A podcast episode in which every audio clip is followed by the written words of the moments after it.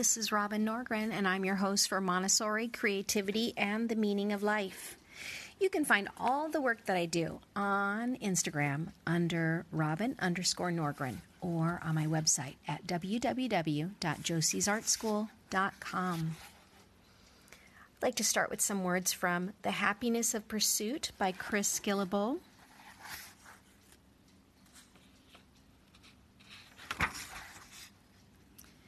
John Francis was an environmentalist before he knew what the word meant. An African American man who grew up in Philadelphia before migrating west to California, John had been sensitive to the world of nature for as long as he could remember. In 1971, two oil tankers collided in the San Francisco Bay, spilling half a million gallons of crude oil into the waters near the Golden Gate Bridge. John was angry and saddened by the oil spill, but he also felt frustrated. What can one person do? The idea came to him in much the same way I thought about visiting every other country. It was a notion that seemed crazy at first, but wouldn't go away. Still disturbed by the oil spill a year later, John was hanging out with his friend Jean one night when he blurted out his idea. We could stop driving cars. Stop riding in them, too, he said. Gene agreed, but then reality kicked in. That would be a good thing to do when we have more money. Yeah, it's probably not realistic. But the idea stayed with him, and like many other crazy ideas, there was something in it.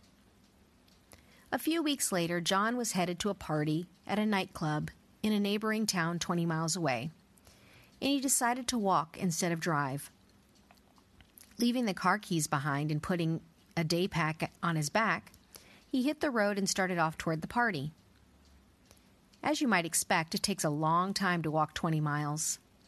Turning down offers for rides, John finally stopped at a fast food restaurant around midnight, where the teenager at the counter refused to take his money after learning how far he'd walked. By the time he'd made it to the nightclub, it was 1 a.m., and the band was winding down with their final encore. No matter, he'd made it. The next day, John checked into a motel, took a hot shower, and spent the afternoon recharging by the pool before heading out to walk the 20 miles back home. It was physically harder than the first walk since his muscles weren't used to such effort. But mentally, he began adjusting to the idea of slow distance travel. It's not every day that someone decides to walk 40 miles round trip to a nightclub so his friends had arranged a welcoming celebration in light of the achievement. Champagne was served, and the group asked John to explain more about his crazy expedition. That's when John said something that surprised even him. It was a taste of freedom. For a while, I hoped I didn't have to come back. The taste of freedom was enticing. I have taken the first step on a journey that will shape my life he wrote in a journal that later became his memoir. I cannot stop now. After the experience of walking 40 miles to the dance party, John had difficulty readjusting to normal life. One day he decided to walk indefinitely.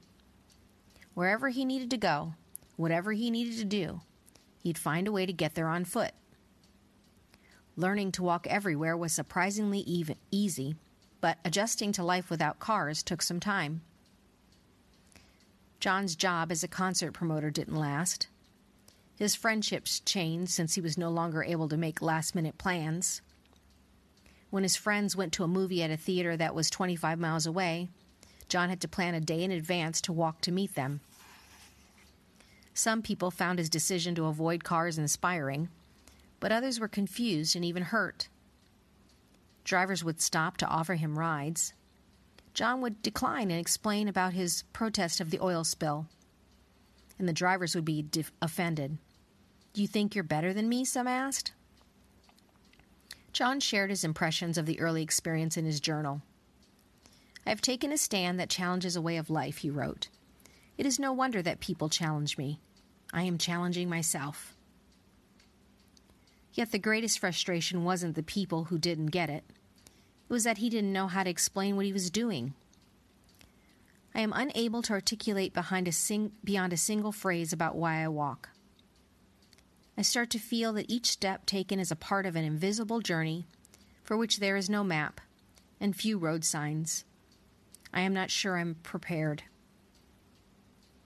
As John was processing his new way of life, his mother said something offhand that reframed the whole idea.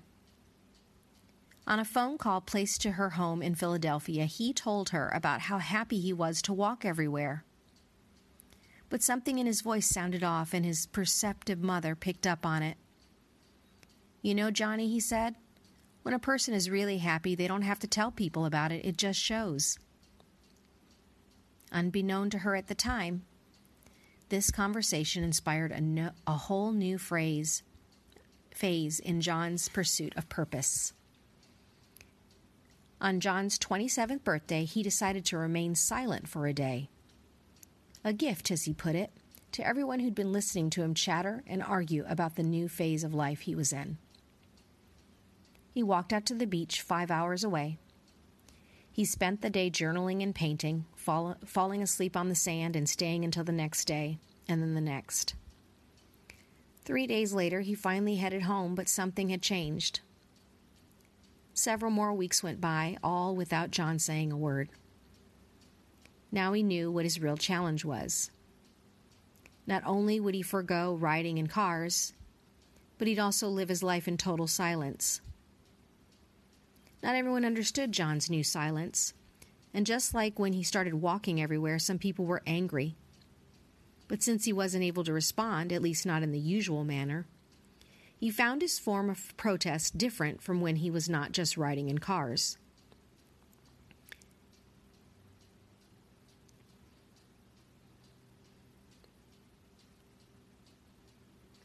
John was just trying to adopt an unconventional lifestyle rooted in his beliefs about the environment. Not speaking precludes argument, he wrote in his journal, and the silence instructs me to listen.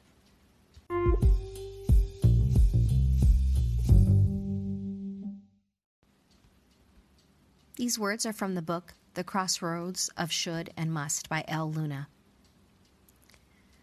Another fan- manifestation of what I was going through appeared when I was reading Arianna Huffington's biography of Pablo Picasso. In it, she describes how Picasso balanced life and work, saying, The more I discovered about his life, and the more I delved into his art, the more the two converged. It's not what an artist does that counts, but what he is, Picasso said. But his art was so thoroughly autobiographical that what he did was what he was. Yes, Picasso had an incredible talent. But the secret to his genius was this Picasso's life blended seamlessly with his work. What he did was what he was. What he did was what he was. What he did was what he was. I could not stop reading that sentence. It felt like the key that unlocked a thousand doors. It was impossible to tell where his life ended and his paintings began. It was one, all one huge swirling mix of bullfights and beaches and brushes. This led me to a hypothesis. What if our job equals our career equals our calling? What if who we are and what we do become one and the same? What if our work is so thoroughly autobiographical that we can't parse the product from the person? In this place, job descriptions and titles no longer make sense. We no longer go to work, we are the work.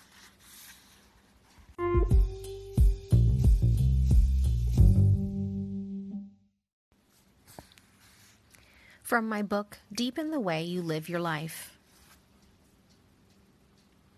Choose to color your life with adventure.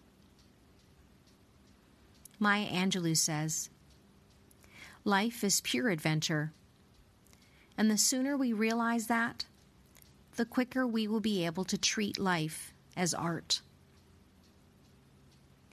Think about the times in your life when you felt pure joy. When you woke up in the morning, how did you feel? Did you notice how you dressed? Did you sing more? What was your outlook on your circumstances? Is your life a piece of art? What parts of your life can you still fill with more color, more substance?